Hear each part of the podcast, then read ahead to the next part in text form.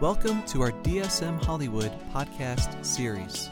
The following is an excerpt from Dr. Daniel Scherstad's weekly online Bible study for those in the entertainment industry, along with those who have a passion to see the kingdom of God revealed in Hollywood. For more information about DSM Hollywood, including upcoming events and how to join in on our Bible studies, please visit www.dsmhollywood.com. We're so glad you have tuned in and we're grateful for the privilege to help you grow in your holy calling in Christ Jesus. Before you listen, I encourage you to grab your Bible and set your heart in expectancy to receive from the Lord, knowing that His heart is for you to grow in knowing Him and to grow in walking with Him. It says here, For this is the hope of our salvation. But hope means that we must trust and we must wait for what is still unseen. For why would we need to hope for something we already have or something that we already can see? So, because our hope is yet set on what is not seen, we patiently keep on waiting for its fulfillment. In the same way, the Holy Spirit takes hold of us in our human frailty to empower us in the midst of all of our weaknesses. For example, at times we don't even know how to pray or nor the best thing to ask when we are praying, but the Holy Spirit rises up within us to super intercede on our behalf. Mm. Now, I love that translation because that word super intercede comes from a Greek word that means to be hyper. So he's hyper, like hyper speed, uh, hyper, to, to super intercede on our behalf, pleading to God with emotional sighs too deep for words. God, the searcher of our heart, knows fully our longings.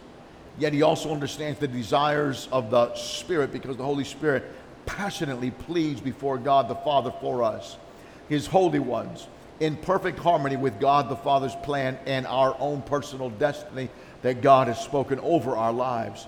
So we are convic- convinced that every detail of our lives is continually being woven together to fit into God's perfect plan of bringing good into our lives because we are the lovers of God and we've been called to fulfill His actual design purpose for our existence. For He knew all about us before we were even born. He destined us before the beginning to share the likeness of His Son. This means the Son is the oldest among a vast family of brothers and sisters who will become just like Him having determined our destiny ahead of time, he called us to himself and transferred, having determined our destiny ahead of time, he called us to himself and transferred his perfect righteousness to everyone he called. And those who possess his perfect righteousness, he will co glorify with his Son. Father, I just want to thank you for your living word here tonight. I just thank you, Lord God, for just breathing upon your scriptures here tonight, causing your scriptures to jump off the page and into our heart and become part of the very fabric of our spiritual being tonight, I pray, in the name of Jesus. Give us ears to hear, eyes to see what the Holy Spirit is saying to the church right now, here tonight, mm, in July 21st, 2022. We thank you, Lord God, for that. We thank you, Holy Spirit, for giving us a fresh spirit of wisdom and revelation concerning your will, your purpose, your plan, Lord God, and the power of your resurrection that's at work in us right now for your glory and your honor. And I ask that, Father, in Jesus' name. Amen. So the Apostle Paul is just talking about, man, this incredible work that, uh, that, uh, that God the Father has already preordained and predestined and pre-planned. I love uh, how the, the Psalm 37 uh, reads uh, in the Hebrew language. It reads like this.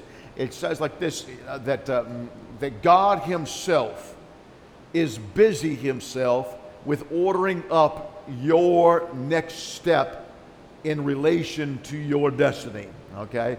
So God knows because your destiny has already been pre planned and preordained the Bible records that in the book of Revelation that Jesus Christ himself was actually crucified in the mind and heart of God before the very foundation of the world. So, what does that say to us? That says to us that this thing was over before it started. Know, come on. I don't want you to always remind yourself this thing was over before it started. Come on now.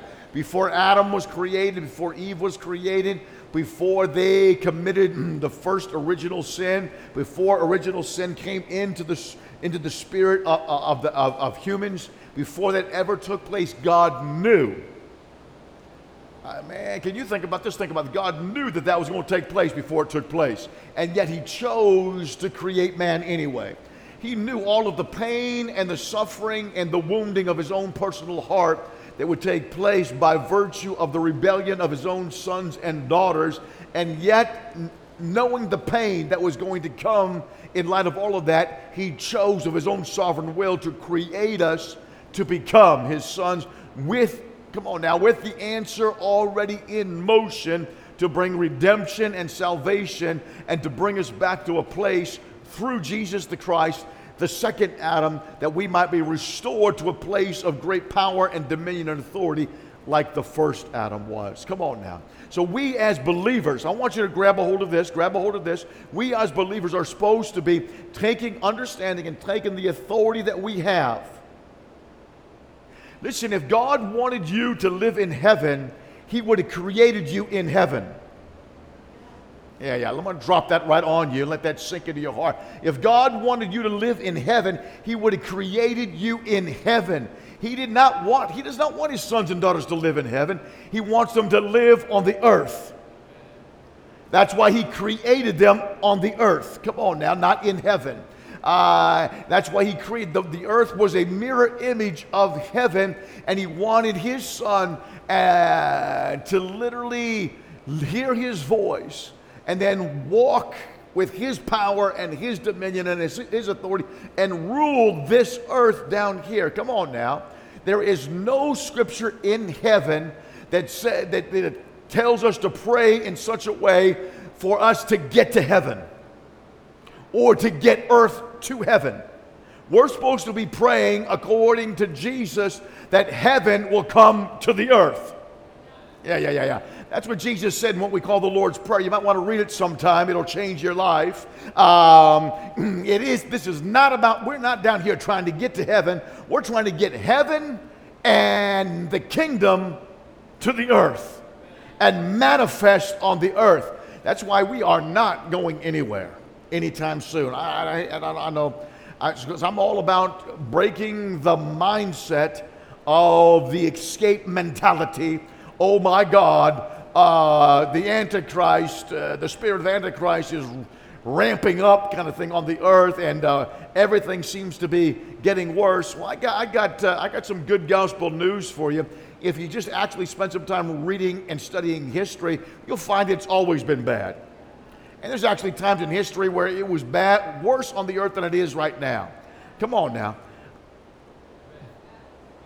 Mm-hmm, mm-hmm, mm-hmm, mm-hmm. Come on now.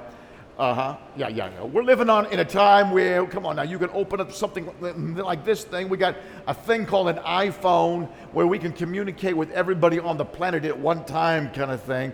Where um, we got all, we live in a nation where we got everything that we could ever possibly want or need to do what God has called us to do. Come on now. So we need to really stop with all of the excuses why we can't make why why it can't happen in our life. You weren't born in a third world nation. You were born in this nation, especially us born in this nation. We got no excuses for not allowing and following the, the, the footsteps of the Holy Spirit and allowing Him to lead. We got every resource on this on this nation to help us do what God's called us to do. So we need to have that mindset. I'm not trying to get out of here.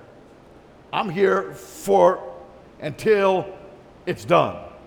I'm not, I'm not going to leave one day earlier until I know that I know that I know that I have finished my course, my destiny, my God's plan for my life, and I'm not living, I'm not leaving a day early. And I don't care what I got to go through to get there, I'm going to go through it.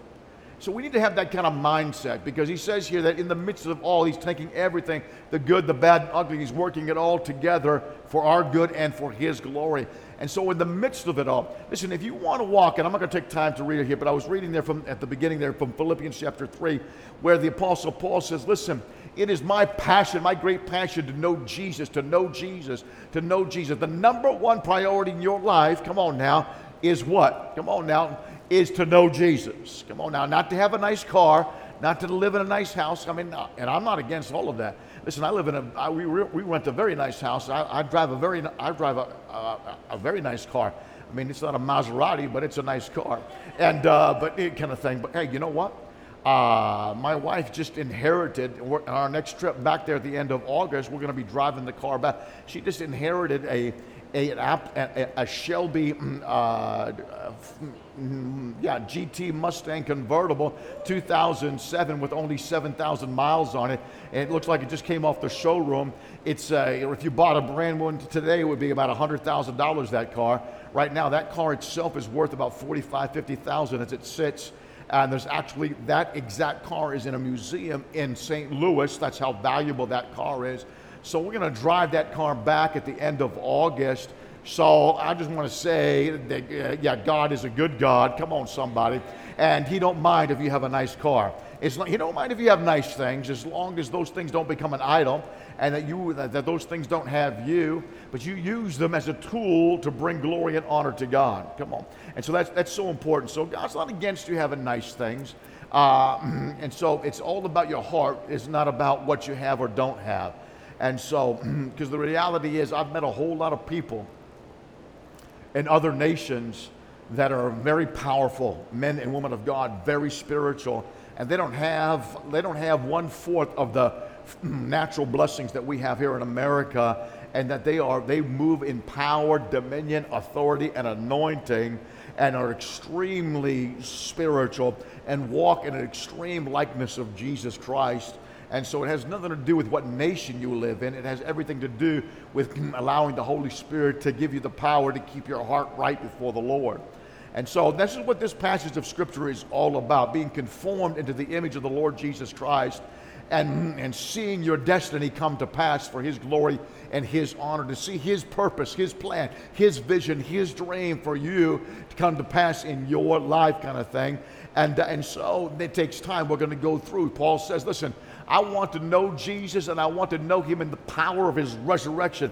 I want to walk in the power of that. But to do that, I've got to know him in the fellowship of his sufferings. So, and, and so I'm not, I'm not talking about suffering in things that he paid the price to set you free from.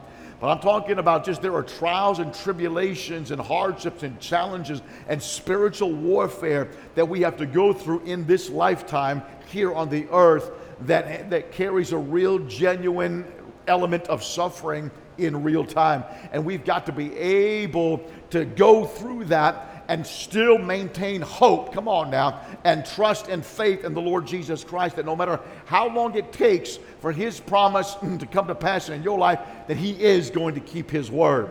And so the Apostle Paul says that even in this maintaining a high level of hope because faith is the substance of the things that you're hoping for. Let me say it again. I think I said it a couple of weeks ago. This table is made out of a substance. This rug is made out of a substance.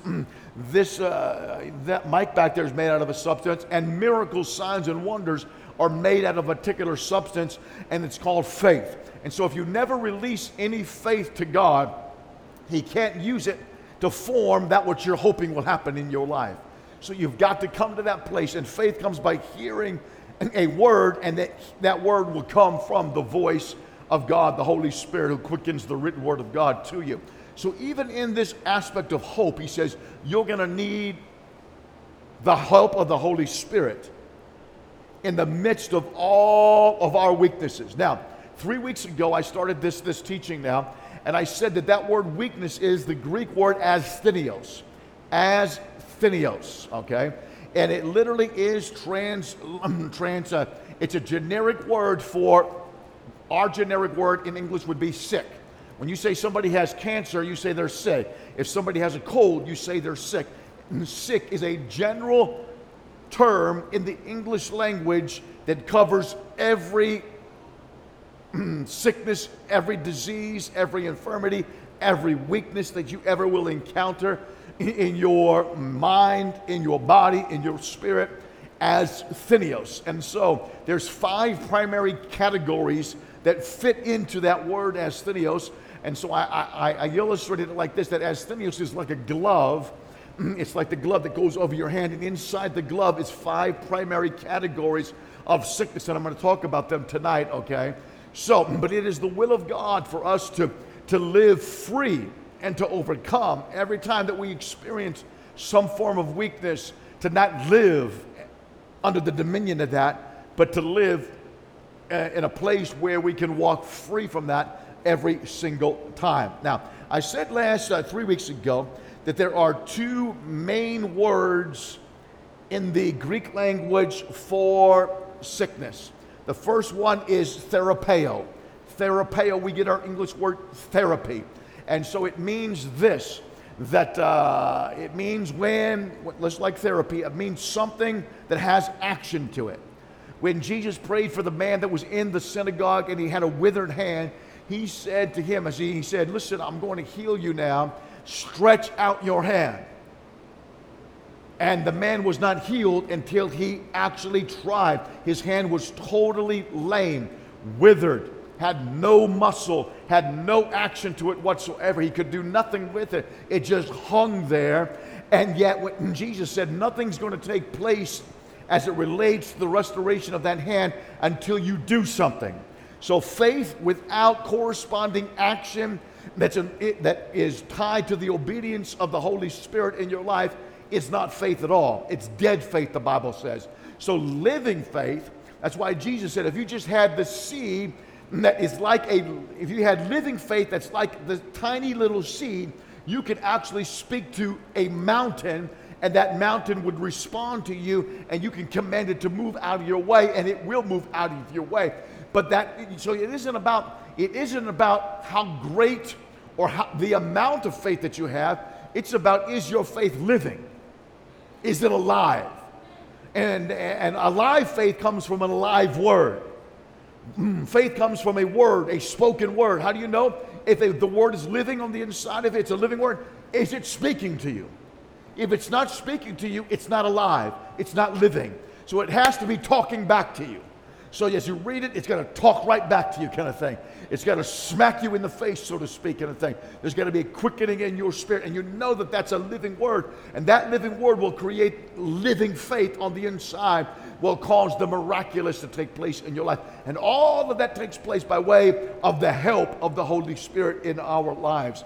So that word asthenios, okay, therapeo so when, when the Lord is going to bring healing, whatever area of life that may be, there's always going to be some kind of corresponding action that He's going to take. He's going to ask you to do. It may be simple. It may be, it may be just to, to pray. It may be go to a place. It may, it may be make a phone call. It may be give some money to somebody.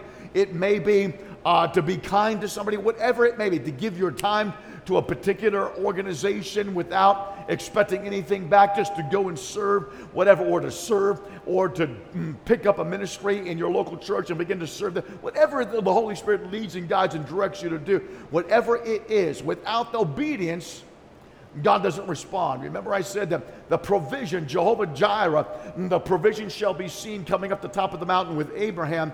He said, This is going to be the place called Jehovah Jireh. The provision shall be seen. But the provision wasn't seen by Abraham until he obeyed the Lord. And so, until you take the step of faith, the provision will not be seen. And so you've got to obey the Lord one way, whatever that may look like in your life, kind of thing. So, so, so, so very important, okay? And so that's the first word for sick right there. So a corresponding action. When Peter spoke to the man that was lame at the gate called Beautiful, he said, Listen now, I, I don't have any money on me right now. He said, But that which I do have, I'm going to give to you now. Get up and walk in the name of Jesus. He didn't pray for him. He didn't ask God if it was his will. He just he knew that Jesus said, I've all given you all power, all dominion, all authority. Now go. Heal every sick person you come in contact with. That's what Jesus said. Make sure you raise the dead and make it a habitual habit to raise the dead and to drive out demons and when you come in contact with them. Make it a regular, all everyday occurrence in your life. When these things, when you come, now, I'm not talking about going looking for demons under the bush, but when they present themselves, you need to realize that you got all dominion and all authority over those things, and that when you show up, demons got to go. When you, when Jesus, Jesus would just show up and demons would begin to manifest. He would not even say a word his presence, he would just walk into a room and boom, demons would start talking. Come on, demons would start, they would start manifesting. They would try to start killing people, kind of thing. Try at least try to do it, kind of thing. And so, uh, with his very presence, I'm submitting to you that you should be walking with that kind of authority. When you walk into a room, I walk with that kind of authority. I have a knowing. I have a knowing. I have a knowing. Come on now, me and Sue have been married for 30 years, and all of the different places that we lived in, I've never played, prayed over any dwelling place that we've been in. I don't anoint it with oil. I don't pray over it. I don't cast any demons out. You know why? Because when I walk through the front door, every demon that may be in that place is going out the back door. I know that. So I don't need to waste my time going through spiritual hocus pocus uh, kind of things and, you know, waving my hand and slapping oil all over the place kind of thing. There is, there is no power in the oil. The power is in the authority that is in the name of Jesus. Come on. The power is in the authority that you carry. And so you need to know that wherever you go, my God, man, whatever is coming against you, it's got to back up when you show up. And when you carry that kind of authority, I'm telling you, things will begin to really begin to manifest in your life. because you understand that the, the very third person of the Godhead, the Holy Spirit, has become one with your recreated human spirit and lives on the inside of you it's flowing up and out of you like a mighty rushing river. Come on now. So we need the help of the Holy Spirit asthenios. Every weakness, no matter what comes against you, mm, therapeo Mm, come on now, healing that requires some kind of corresponding action right there. Then I said the other word was this Greek word, um, A O M A I. A O M A I. It's a, it means, it's a Greek word that means to cure or to doctor. To cure or to doctor. Come on now. And so when you, um, Mm, so when we look in, in 1 Corinthians chapter 12 and we're looking at the gift of healing, that's the word right there. That's the word right there. That's why there, there's a difference between the gift of healing and the gift of miracles. Miracles are instantaneously, and then healing is a process. Come on. And so when we look at Mark chapter 16, when he said, When you lay hands on the sick, they will recover, that's this word here. It means to doctor. It means that something will begin to immediately begin to take place and begin to turn around in the name of Jesus. Somebody say, Amen, Amen, Amen. Listen, we prayed for our sister two weeks ago and uh, over some things that were going on in her body, kind of thing, some stones and stuff like that. She just testified to me tonight that she went to the doctor. She had a little bit of surgery, kind of thing, and they, they dealt with, they took mm, a couple of things out of her. But then the stones that were in her bladder, yeah, and her bladder. When they went to look for those, the doctor said they had been obliterated. Come on now, like they were dust, and the doctor was confounded that by the time they got there, and the stones were gone. Somebody ought to give Jesus all the glory and all the all the. Come on, as soon as we laid hands on her two weeks ago, things began to turn in her body. Come on, and change around. Last week we prayed for Queen Sheba over here and her friend that was in the hospital uh, who had a heart condition, and she testified tonight because the doctors didn't give him any hope whatsoever. But he, she's testifying tonight that everything has begun to turn around and he looks better today than he has in a very long time. Come on. Somebody, he's recovering. He's recovering. Things are turning around. Come on now. For the glory and for the honor of Jesus. That's that word right there. Mark chapter 16, lay hands on the sick and they will. He didn't say maybe. He didn't say sometimes. He didn't say well, if, if you catch Jesus in a good mood. He said they will recover if you believe. Come on now. That's the authority that you have as a believer here. Now, the first one, here's the five, here's the five fingers that slip into that word asthenios. The number one is the Greek word nosos. N O S O S. N O S O S, right there. It means terminal condition. It means there's no cure in the natural condition. Like, uh, like mm, certain kinds of cancers, okay? Leukemia, AIDS, stuff like that, that we're there right now that they literally do not have uh, any kind of, uh, um, you know, well, you just go home and, you know, take this or, you know, whatever, have, take this antibiotic and everything's going to turn around. Any kind of condition, any kind of sickness like that, where they have absolutely, and from a natural standpoint, there is no natural way that a doctor or medicine could ever heal them. That's what this word is talking about here. N O S A, as terminal condition. There's absolutely no cure whatsoever right there. And uh, when we look in the Gospel of Matthew chapter 4, and I'm just going to read real quickly here. Verse 23 says, He went about all of Galilee, teaching in their synagogues and preaching the good news of the kingdom of God. The good news. How many understand that the, the kingdom is all about good news, right? In the kingdom, healing every disease, healing every weakness, healing every infirmity among the people. So the report went out about him throughout of all Syria, and they brought every single person to him that was sick those that were afflicted with, with all kinds of diseases, tormented in all different ways under the power of demons, epileptics, people that were paralyzed, and he healed them all. Yeah, thank you, Kelly. And he healed them all. Come on, that's the Jesus that we serve right there. There isn't one person in the Gospels that came to Jesus and asked to be healed and didn't get healed. He didn't turn anybody away. So don't try to come up and try to convince me that, uh, that Jesus don't want to heal you. He wants to heal. Jesus said, if you see me, you've seen the Father. Hebrews chapter 1 says, I am the mirror image of my Father. So you don't see Jesus going around making people sick, killing kids, burning houses down, breaking arms to teach people lessons. Come on now. And Jesus didn't do that, therefore your Father in heaven doesn't do nonsense like that. He went around healing everyone that came to him. Now, listen to this. I read this out of the message translation. And it says that Jesus healed people of their diseases and the bad effects of their bad lives. Whether it was mental, emotional, or physical, he healed them all. No matter what area of life it, it, they were touched by, he, Jesus healed, including terminal diseases, including uh, leprosy, including any kind of sickness or disease, people that were paralyzed, people that were, were having epilepsy fits, all of them. He cured them all. That falls into that category right there. Number two, finger that fits into that, that, to that glove there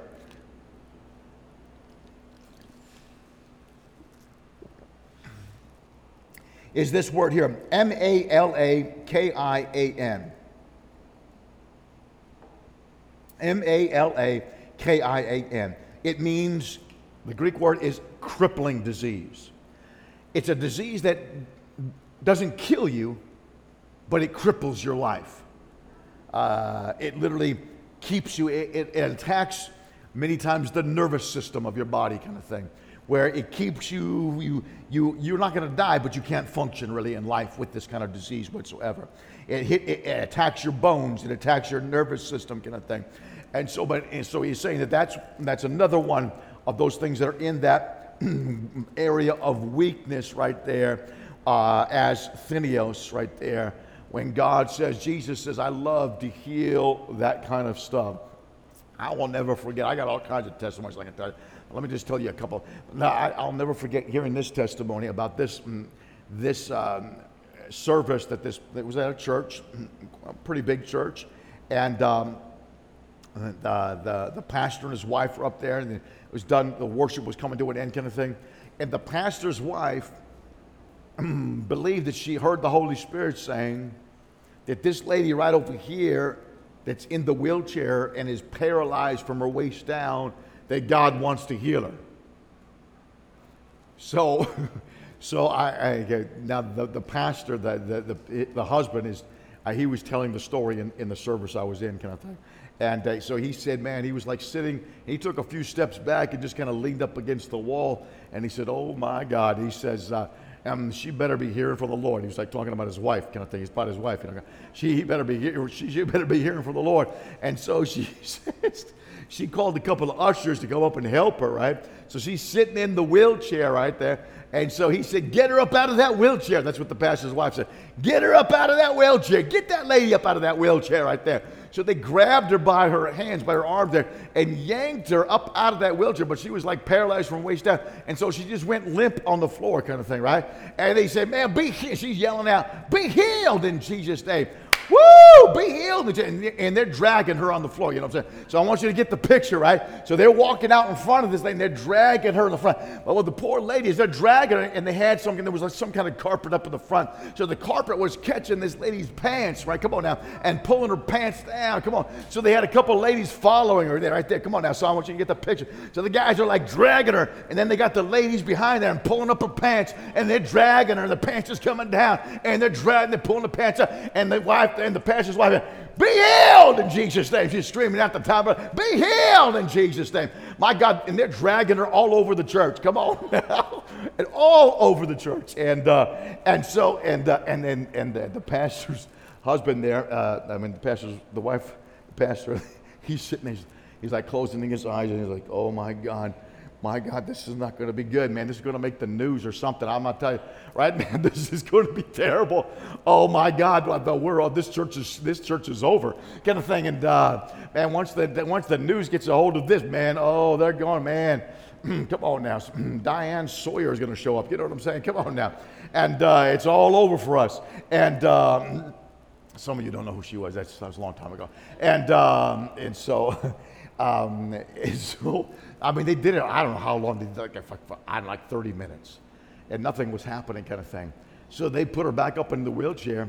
And then the pastor's wife, she said, Now you all come back tomorrow night because the Lord is going to heal her tomorrow night. I promise you, my hand to God, God is going to heal this lady up and out of this wheelchair tomorrow night. Y'all better come back tonight, tomorrow night, and bring as many people as you can, kind of thing.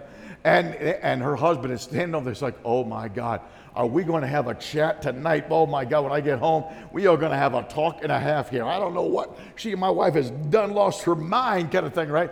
I think so. Uh, so they got home and, and he has a, a, little chat with her, kind of thing.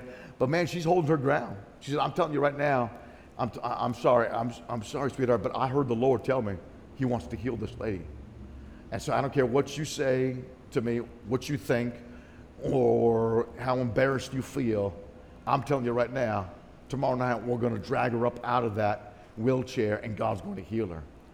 And he, and he say, I mean, what, what is he going to say? So they show up the next night because they're doing like a week long of revival services. They show up and man, yeah, like twice as many people came to the meeting. And I think they all heard about the thing, think what happened there. Like, man, oh dear Lord, I know, right? So, I mean, that's one way to grow your church. And uh, and so and so, man, like, so now the church is full to capacity. Come on now, just totally, man, literally hundreds upon hundreds of people are there. And, uh, and so they come to the plate, to the service. He says, Oh, my, the Lord's told me God's going to heal this lady up and out of this wheelchair. She's paralyzed from the waist down. And so she said, said but then they tried something a little bit different to, that, to, tonight. So instead of grabbing her by the arms and dragging her on the floor, they got underneath her from behind and lifted her up and just held her right there, standing there. And then they had two people grab her pant legs and start to move her legs. Move her legs back and forth, move her legs back. So they got four people. Two people are holding her up, and then two people are manually moving her legs. And then as they did, they did that for like 15 minutes, and then all of a sudden, boom, the power of God hit this lady, and the power shot through her legs right there, and she was instantaneously healed from being paralyzed for her whole life. Come on, somebody ought to give Jesus the glory and the honor of God. Woo! Yeah, yeah, yeah, yeah, yeah, yeah, yeah, yeah. Come on now. Oh my goodness. Let me tell you about a story about an 85 year old man who showed up at a healing revival meeting, uh, a healing evangelist meeting kind of thing, right? And, uh, and so he showed up in the meeting and he said he wanted to, he, he caught up, man, and he was like just dancing. 85 years old, he's dancing back and forth across the, the front of the church there. I mean, the play, not church, I don't know if it was church or auditorium, but man, they were just, I mean, there was place was packed, and this 85 year old man. Now, the, the healing evangelist there was standing there, and he was noticing like, man, this guy is like, he's pretty old. I mean, I don't, I don't think I've ever seen a man this old dance like that. I mean, he's dancing like a, like a wild man and like, and to dance that long. And so he actually came off the platform and he said, man, he said, He said, what, what, what, what's? I don't think I've ever met anybody like you. He said, what, what, what is your story? He said, he said, he said, he said, man of God, he said, I got to tell you, three years ago, three years ago, I was watching your television broadcast on the TV and you had a word of knowledge and you said, There's a man watching me now that's paralyzed. He said, mm, God says to swing your legs around. Come on now, off of that bed, just jump off the bed and start dancing right there. Come on now. And he said, I received that word as a word from me, and I did that. I got off my bed, kind of thing. And as I, before my feet hit the ground, the power of God hit me, come on, and totally and instantaneously healed me. And I've been dancing for three years now. Come on. Woo! Thank you, Lord. Hallelujah. Woo, that's what I'm talking about right here, right there, right there, right there, right there, right there. In 2008, when we were pastoring up in in uh, Milwaukee uh, area kind of thing, we had planted a church there in 2007. In 2008, um, a lady showed up in one of our meetings uh, who had been in a massive car accident, and she had she could not walk. She had all kinds of stuff that was wrapped around her, all kinds of, and she had, as she, if she could walk to get up out of the wheelchair, she had to had all kinds of apparatus stuff to help her walk and a thing. And it was very difficult for her to walk. But man, she she came to that meeting expecting God to heal her. And she came up and we prayed for her kind of thing, and nothing happened. And, uh, and so, but I told her, man, the power of God has shot into you. And I told her, now you go home and you start thanking God for your healing. Thank God mm, she's been in this accident. She's paralyzed. She, has, she can't use her legs, kind of thing. And the doctor said that she will never walk again for the rest of her life. She's only like in her 40s. And so she's never going to walk again in her life. So I said, You go home and you believe that the power of God is shot into your body. And I said, You begin to thank God. You begin to praise God every single day. Don't ask Him again to heal you. Start thanking Him like it's a done deal because it is a done deal. Praise is the language of faith. Come on now. When you really believe God's done something for you, whether you see it or not, you're going to begin to praise Him like it's already a done deal because, as far as God is concerned, in His heart and mind, it is a done deal. And so, once you tap into His mind and His heart and His spirit, you got to start praising Him and thanking Him. And so, she did that. She did that for three months. Three months, every day, every day, every day, every day. And then one morning, one morning, she just literally, subconsciously, she wasn't even conscious of what happened. She woke up, sat up, swung her legs over oh, the bed, and literally just literally jumped off because the bed, her feet didn't touch the ground when she put her legs. So that's how high the bed, and she just kind of just fell, just fell to the ground. And as by the time her feet from the air to the ground, mm, God healed her instantaneously, and she started walking. And it wasn't, she didn't even realize when it happened until she got all the way down the hallway and into the kitchen. And she said, Oh my God, I'm walking. Come on now, for the first time in how many months? Mm, the doctor said I would never walk. Uh, she went back to the doctor. The doctor wept uncontrollably. The doctor stood there and said, What has happened? How did this happen? And she began to testify about the power of the healing anointing of a man by the name of Jesus the Christ, the anointed one. Come on now. Woo! I'm telling you, that right there, right there, right there, right there, right there, right there, crippling, crippling disease, attacking the nervous system. Man, you can't function in life, but you'll live.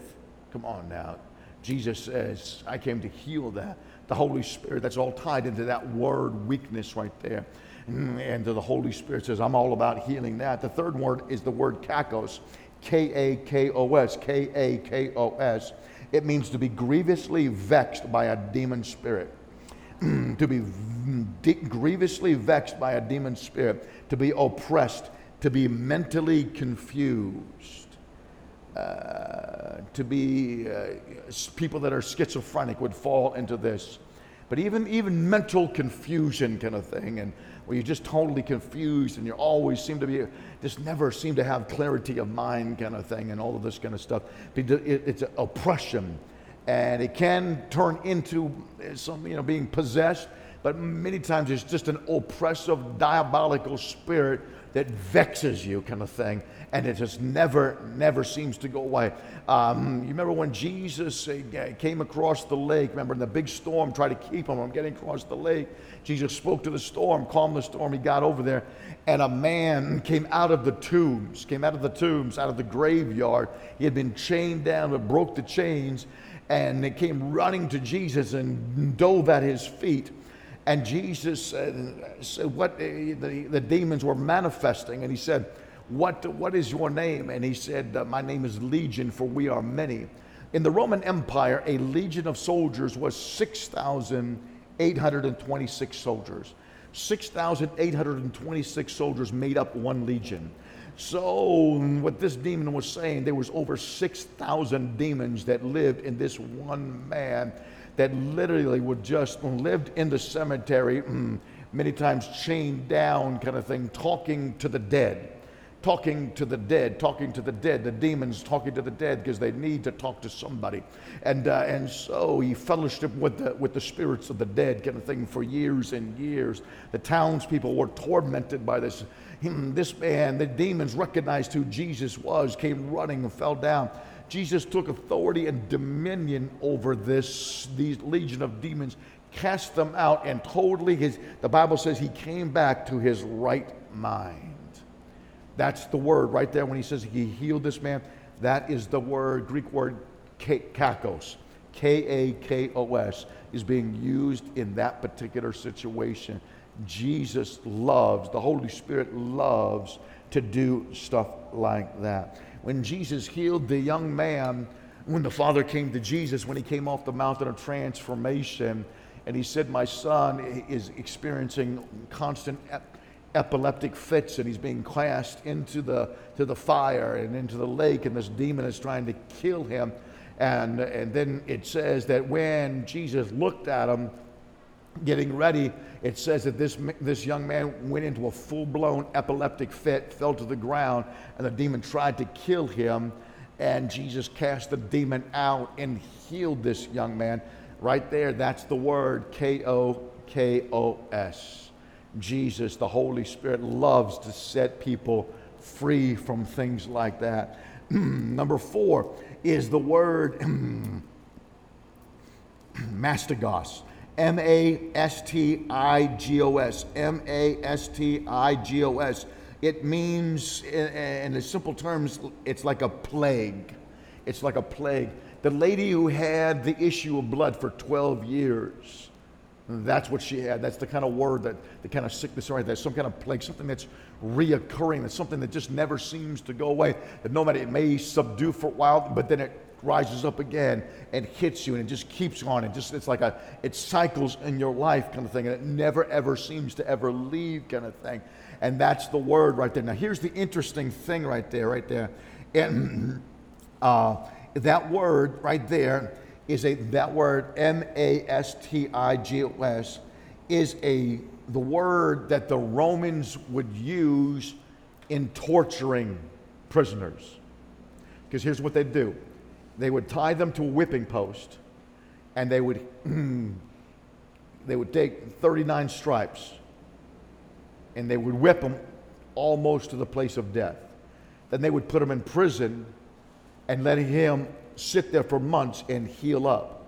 And then they would drag him out and do it again. And then put him back into prison and let him sit there for months until he healed up. And they would drag him out and do it again. And then they would put him back into prison and he literally, they would let him spend months healing up and they would drag him out and they would do it again.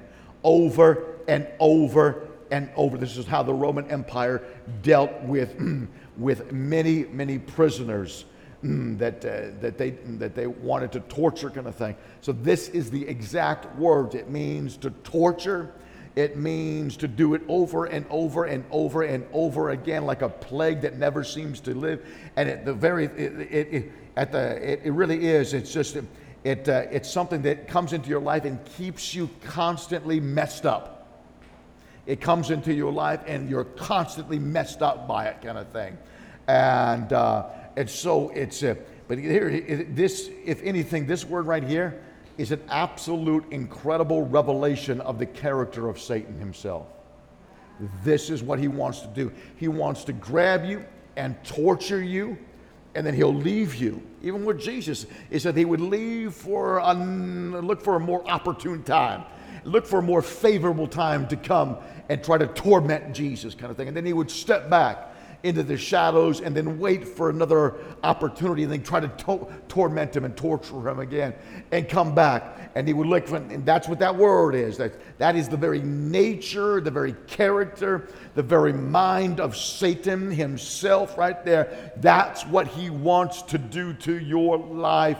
If he can't keep you from being born again, he wants to keep you in this state so you never, ever really fulfill that which God has called you to do with your life. Powerful word right there. The fifth word right there I want to share with you tonight is A I R I S T O S. A I R I S T O S. It means to be so critically ill from a natural standpoint, to be in a comatose state, to be brain dead, to be in a to be like in a coma where just right there. That's the fifth word for sickness and disease. By the way, in Mark chapter 16, when he says that believers will lay hands on the sick, that word sick is this word right here. Oh my God. He said, I'm calling you to lay hands on every kind of sick people. And he used the, the worst Greek word for the most extreme Greek word there is for sickness. It means that Jesus, even if they are in comas, even if they're brain dead, if you lay hands on the sick, come on now, they will begin to recover and turn around. Doesn't matter what the doctors say. I'll never forget back at the first church that Sue and myself met, uh, there was a young lady that was in her church. Her father had a massive heart attack while he was sitting up in bed. They rushed him to the hospital. And by the time they got in the hospital, he was in a total um, uh, coma. They said his brain was dead. They said they gave him, I think, 1% chance of living, kind of thing. Uh, the next day, they, they, uh, they, the daughter called me, and I was actually on my way to a pastor's meeting up in another state. So I said, Well, I'm on my way back. I said, I'll come to the hospital, I'll pray for him, kind of thing. And, uh, and so I just, uh, so that's what I did, kind of thing. And so when the doctors came in out that day, because now he's in an intensive care unit, one, 1% chance to live. They said even if he somehow, by some kind of miracle, actually comes out of this thing, he will be a complete and total and utter vegetable. His brain is dead, completely 100%. There's no, there's absolutely no, there's no, no question about it whatsoever. And so when they said that to his daughter, she goes like this Yeah, I don't think so.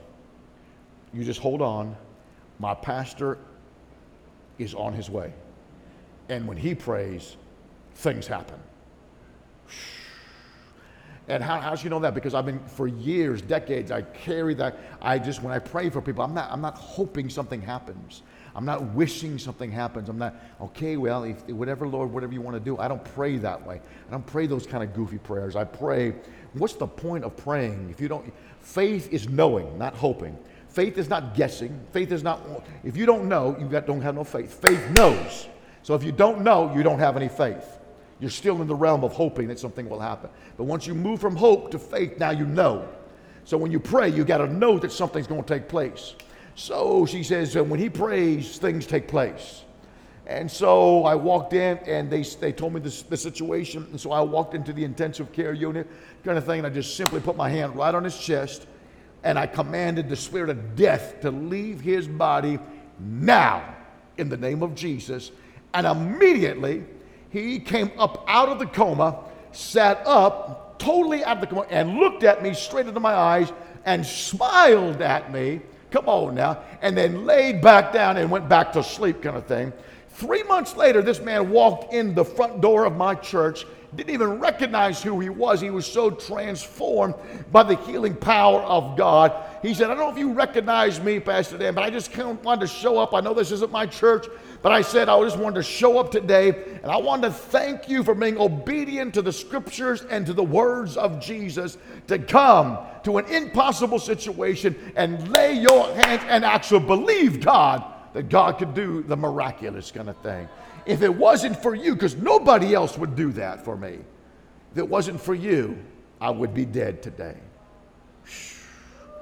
Then the second, uh, the, the, third church that we pastored together, and we were up in Wisconsin, kind of thing.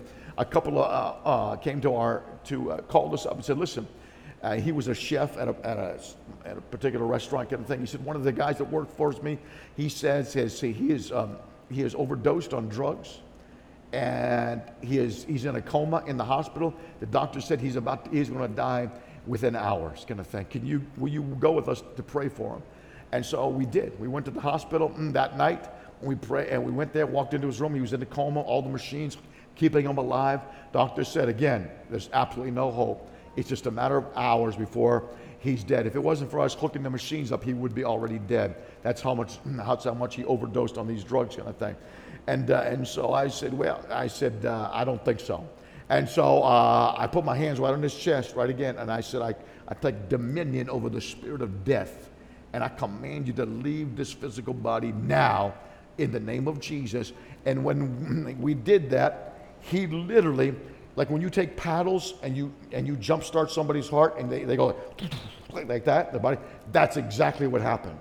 He literally, I put my hand in and he went like this. He his, his whole chest came off the bed and went and just like that and then fell back into the bed. And I said, now isn't that, that's, that's fascinating, isn't it? And, uh, and I said, uh, and so uh, I called the nurse in and I told her what happened. I said, is that normal for people that are in comas? She said, no. Uh, if they're in a coma, they're in a coma. And, uh, and so I said, oh, okay, that's nice. So, so she left the room. I said, let's try that again. And, uh, and I said, let's, and so we did it again. It was like, it was like a really cool moment. And I put my hand on him, I took dominion over the spirit of death, and the same thing, the power of God shot through, and like, like, like a defibrillator, right there, it shot through his body. And he went, she jumped, went back down. And I was like, woo, glory be to God.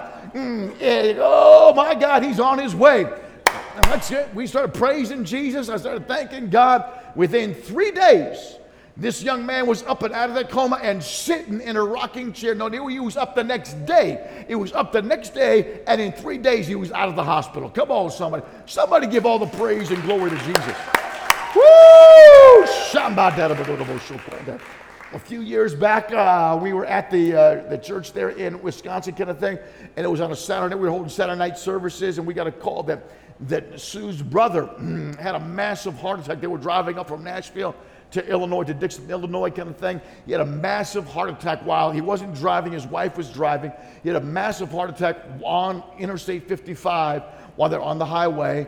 And he didn't, he, he, he said, I'm not feeling right, and kind of thing. And said, all of a sudden, uh, he literally, he literally he had, had a massive heart attack. Huge. They said it, it's the, uh, it's the widowmaker artery kind of thing where people die instantaneously kind of thing.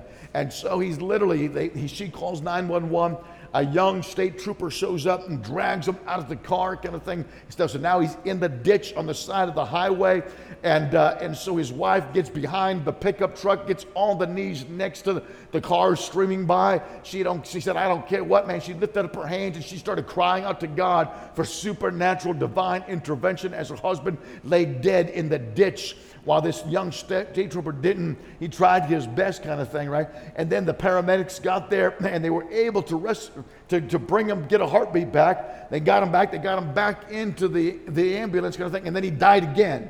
And then, and so they got they got his heart back. They, they worked on him for a while. And they got his heart, another heartbeat back up. And then they raced to some local hospital, some small little local hospital kind of thing. They brought him in there. And basically said, we can't do anything. In fact, the doctors said they, they sent for a helicopter to bring him to a big hospital down uh, in, uh, what was it? Peoria, Illinois, right there. And so uh, it was a big heart hospital kind of thing. So that, so then the, the helicopter picks him up, but the while so she has to drive down there. And so by while he's in the helicopter, before she leaves the hospital, the doctor said, "Well, he literally, you know, God bless the doctors, you know, and uh, but uh, they don't. They, they just got a license on the wall that says license to practice." Listen, they don't have it, most of the time, they don't even have a clue what they're doing, kind of thing, really. They're just practicing on you. So, I mean, if you want to take their word over this word right here, you might want to think that, think that again. Because this doctor said there's absolutely no hope. In fact, uh, I don't, he's going to be dead before. She literally said this Other, Your husband will be dead before he gets to the hospital through that, that helicopter right there. And so, man, so, uh, yeah, so you, when the devil's speaking to you through the, these nice doctors, you need to make a choice. What report are you going to believe? You're going to report and believe the, the report of the Lord. Or you're going to re, re, report, believe the, the word of the devil that's coming through a human. Come on now.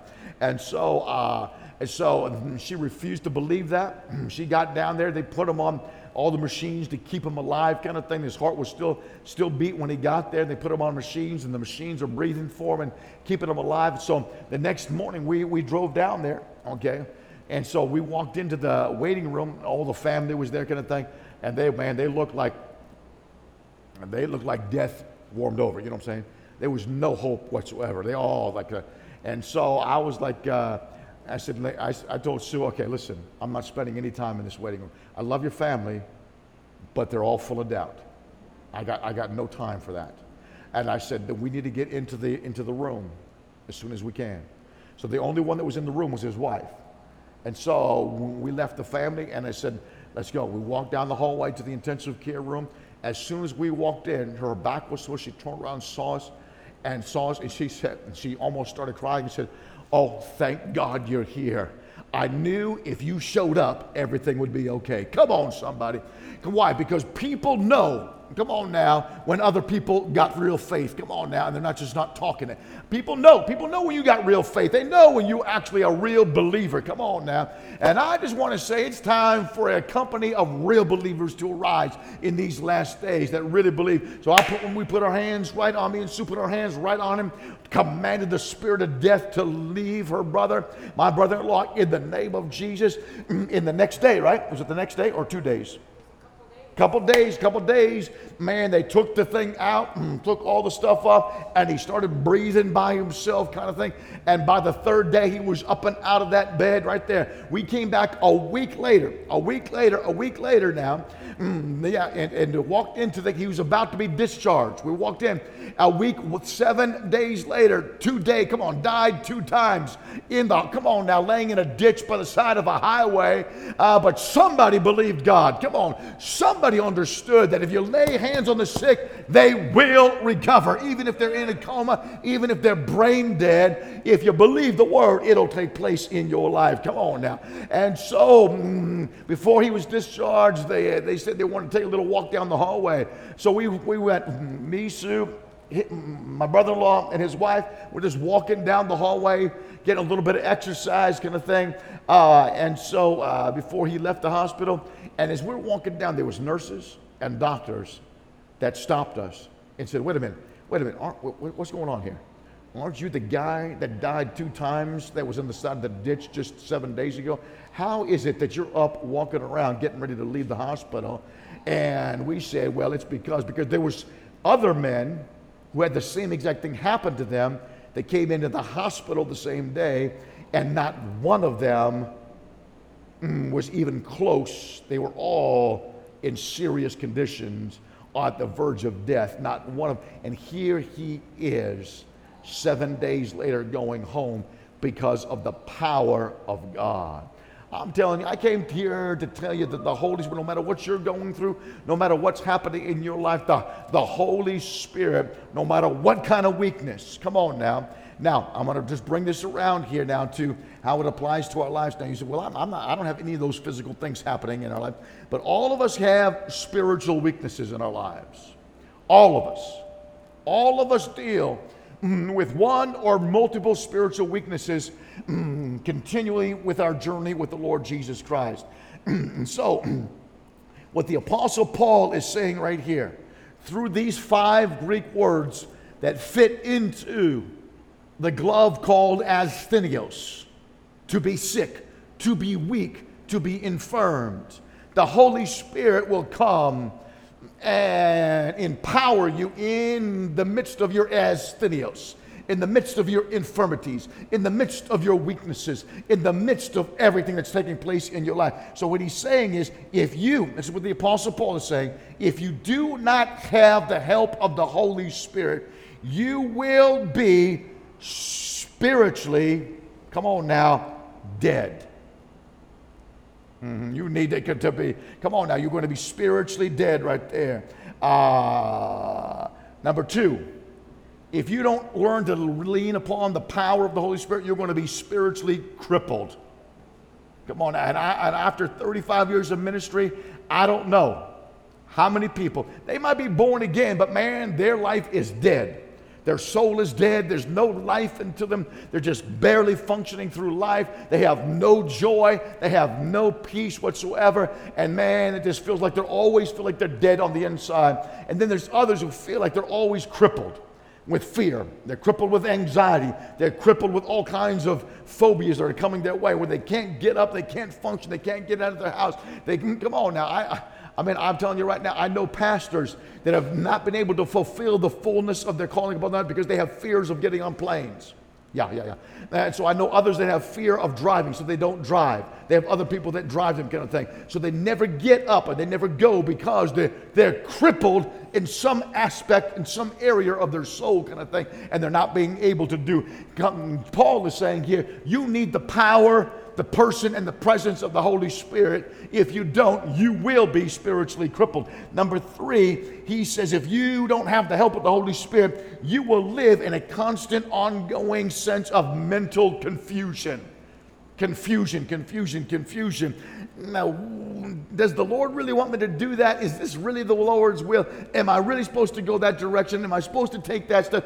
Is the Lord really speaking to me? Always confused, kind of thing, just going cycles of confusion all the time. He says, My God, Paul is saying, if you learn to tap into the power of the Holy Spirit, you can live free from that confusion. You can live with a knowing, an understanding that this is the voice, this is the direction, this is what you're supposed to be doing. And you don't need to be you don't need to be confused. You don't need to be crippled. You don't feel like you're dying on the inside, kind of thing right there. Mentally confused. Number four, if you don't have the power of the Holy Spirit, your problems, Paul is saying, will keep on reoccurring over and over in your life. Uh, this is the work of the enemy the Holy Spirit will come and empower you in all of your weaknesses.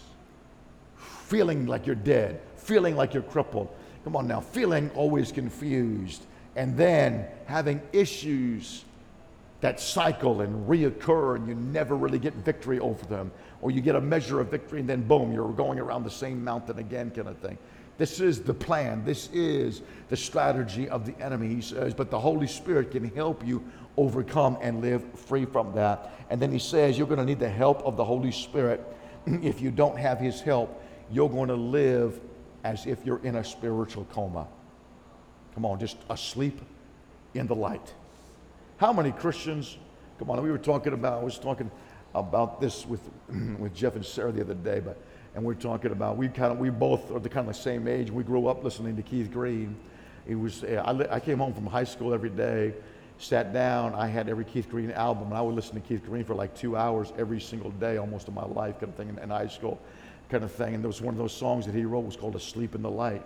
Come on now, Jesus rose from the dead, and you can't even get out of the bed on Sunday morning and go to church. Come on now, let alone do something for the Lord. And the whole, I mean, we got a generation of believers that are literally sleeping in the light. And, uh, and so, what is that? It's called a spiritual coma. Man, just right there, just man. He said that's because they never really tap into the Holy Spirit. They're never totally aware of what's happening Mm, in their life. They're just walking like they're like a like, like they're like a zombie, like a spiritual zombie. We, we could say today. Well, isn't that what Jesus said? He said he saw the multitudes and his heart was moved with compassion because they were wandering around like sheep without a shepherd. Today we would phrase it, they were walking around like living zombies. They're moving, they're breathing, but they have no sense of purpose and they're totally unaware of everything that's happening around them. They're in a spiritual, mental, emotional coma kind of thing because they never really learn how to tap into the person, presence, and power of the Holy Spirit. This is, he said, man, you need to, you can't, he said this many times, you don't even know how to pray right. Kind of thing. You desperately need to lean into the power of the Holy Spirit. So, what is the Apostle Paul saying here? Let me just break it down for you as I close. He's saying here, here's the essence. Without the power and the presence and the person of the Holy Spirit, you cannot do anything. And you need to have that mindset. You need to have that thing. I cannot accomplish anything. Come on now. Are you listening to me? The gospel is not a self help thing. The gospel is all about you coming to a place in your life where you're totally aware that you can do nothing by yourself. Uh, and so I'm very disturbed about all these so called Christian self help manuals and books that are out there. Kind of, God, there's, there's more than you can keep track of. Kind of, it's, it's total nonsense. The gospel is all about you coming to a place where you totally and utterly crucify yourself. Come on now. And that you no longer live, but it's Christ who's living through you. So this is the grace of God. The grace of God is not for you to live any way you feel like doing it, and God's going to, God's saying, "I got your back, I got you covered." No, the grace is the empowering presence of the Holy Spirit to help you do what He's called you to do and to help you change and be conformed into the image of Jesus Christ. And so, if there's that transformation that's not taking place on a regular basis, you're not, you're not experiencing the grace of God. You're experiencing something mm, that is, mm, they call it, you might be calling it grace, but it's something other than the grace of God in your life. So, in 1 Corinthians chapter 1, I'm not going to take time to read it tonight because of the time. the Apostle Paul says, Do you remember when all of you were called into the kingdom? Do you remember that? And you say he's talking to the church there at, at Corinth. He said, You all remember when you, God, you felt that call upon your life? You remember where you were? Do you remember what you were doing, kind of thing? And he says, I want, I want to remind you that, that, uh, that this, he said, think about this because there's three primary groups of people that God calls into the kingdom of God. And he mentions this. He says, like this three. Number one, he says, I call the weak. The weak. And guess what? That word weak there is the Greek word asthenios. Ah, yeah, yeah, yeah, yeah. And he said, no, no, no. If you're not, if you're not in the category of asthenios, well, listen, you're not, you, you, you, no, no, no. I don't, I only call people that are in, I call the weak. The ones that the world looks at and says, these people are weak. They are sick. They are full of all kinds of diseases. You take all five of those categories, they all fit into that word asthenios, and that's the word he says. I look for the people that the world says is falling into all five of those categories there, and those are the ones that I'm looking for right there. There's the ones that I can use in my kingdom right there. And then he says, he says, I call the ones that are base. It's the Greek word topanos. T O P A N O S. It's literally translated this it means to be so physically ugly that nobody can look at you. He says, I call the weak, the ones that have all kind. The world says these people are weak, they're sick, they're useless, they're worthless, kind of thing. And then I call the ones that the world considers completely and utterly so ugly that we want nothing to do with them. Can't even look at them. He said, Those are the ones that I'm looking for. And then he says, I'm looking for the foolish. I'm calling the weak, the base, and the foolish. And the word foolish comes from the Greek word moranos, M O R A N O. We get our English word moron from that. So he says, I'm calling the ones that the world sees that is completely sick and full of disease, mentally, spiritually, all kinds of things, even physically, whatever the case may be. They're worthless. And then I'm looking for the ones that the world looks at and says, These people are so ugly, they are good for nothing. And then I'm looking for the ones that the world looks at and says, These people are a bunch of morons. So if you don't fall into one of those categories, you can't be used by God. That's what Paul is saying. He said, if you think that you you got to fall into that, so have you ever uh, ever had a conversation with a real moron? Uh, they don't know when to get up. They don't know when to get back up. They don't know when to how to clothe themselves. They don't know when it's time to eat. They don't know when it's time to go to bed. They don't know how to tie their shoes. They cannot do anything. They are utterly and completely helpless and totally dependent upon another person for their living existence. That's a true biblical medical moron. He said, I'm looking for those people. I'm looking for the ones that can come to the place where they realize that they are utterly and totally and completely cannot do nothing by themselves unless they come to a place where they are utterly dependent upon the person, presence, and the power of the Holy Spirit to lead, guide, and direct them, to show them where to go, when to go. Jesus said, I don't do anything or go anywhere or say any words unless the Holy Spirit shows me that that's what my Father wants me to actually say out of my mouth or move in this direction or talk to these people or go that way. I am totally and completely and utterly dependent upon the person, power, and presence of the Holy Spirit. This is what Paul is trying to teach us. Yeah, come to that place where you understand that no matter what you're experiencing, no matter how you feel, that if you lean into Him and say, listen now. See, there was a day in my life that I, and I still, there were many times where I didn't do it tonight, but there are many times where I asked, I actually asked my wife to come up and pray not only for the people that are about to receive the word, but to pray for me. And the reason I do that is because there is nobody other than God Himself that knows how desperate I am for the help of the Holy Spirit. I know, only God knows more than me how weak I am, what kind of a moron I really am. because when, I don't listen to the Holy Spirit, I, I do stupid stuff, you know, kind of thing. And so, uh, and I've done that many times in my life and regretted it.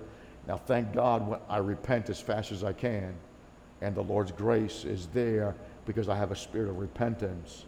And I learn from that and don't make the same, try my best not to make the same mistake again or same decision again, saying the same words or go to the same stupid place kind of thing, whatever the case may be.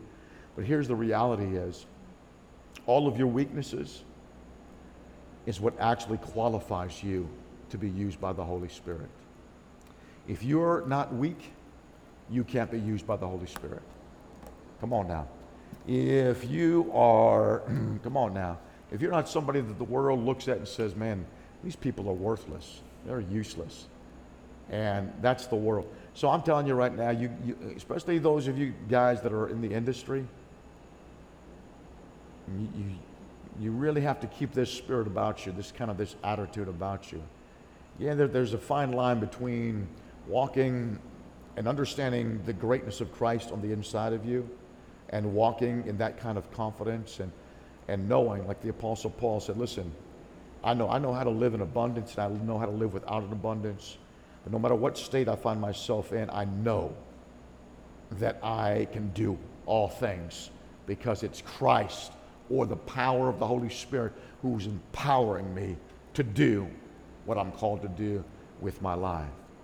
And so that's why the Apostle Paul, I'm going to close with this, this, this, just by mm, paraphrasing this scripture there in book Philippians chapter 3, when he says, Now I want to just know Jesus like I've never known him before. That's all I want. I just want to be like Jesus. And he said, Because there was a day that I was called and I was apprehended by Christ for a specific purpose. And he says, All I'm trying to do is, he said, I don't have this thing down perfect. I'm not perfect at what I'm about to tell you, but here's what I do do in practice is I forget everything about my past, including what happened yesterday, that screams at me and accuses me that I cannot be used by God. And I forget about all of that. And I press into the future, trying to apprehend that which I was apprehended for.